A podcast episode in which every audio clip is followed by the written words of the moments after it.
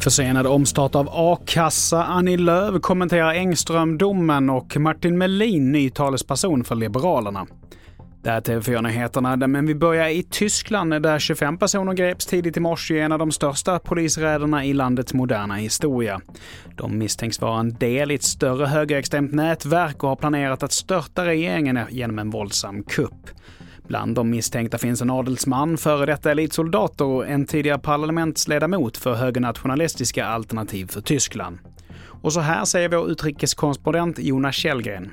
Målet skulle vara att utlösa ett inbördeskrig i Tyskland eh, och då, ja, för dem sätt så störta eh, den tyska staten som den är just nu. Vidare till att den planerade omstarten av a-kassornas IT-system fördröjs, vilket innebär att pengar först kommer betalas ut nästa vecka.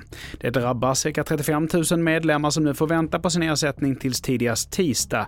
Och det är med anledning av incidenten med cybersäkerheten i fredags som är orsaken till att systemen ligger nere.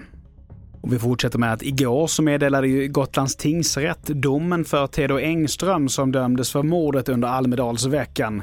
Och under jultalet idag så kommenterade Annie Lööf domen mot Theodor. Jag känner ju såklart en personlig lättnad som brottsoffer att eh, Theodor Engström nu döms för förberedelse till terroristbrott genom förberedelse till mord.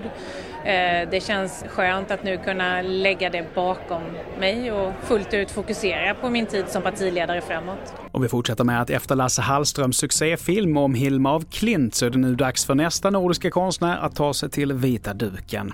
Och denna gången så är det norska Edvard Munch som kanske är mest känd för sin målning Skriet. Och den filmen kommer att ha premiär nästa år. Och till sist, polisen och före detta Robinson-deltagaren Martin Melin blir ny talesperson i utrikesfrågor för Liberalerna.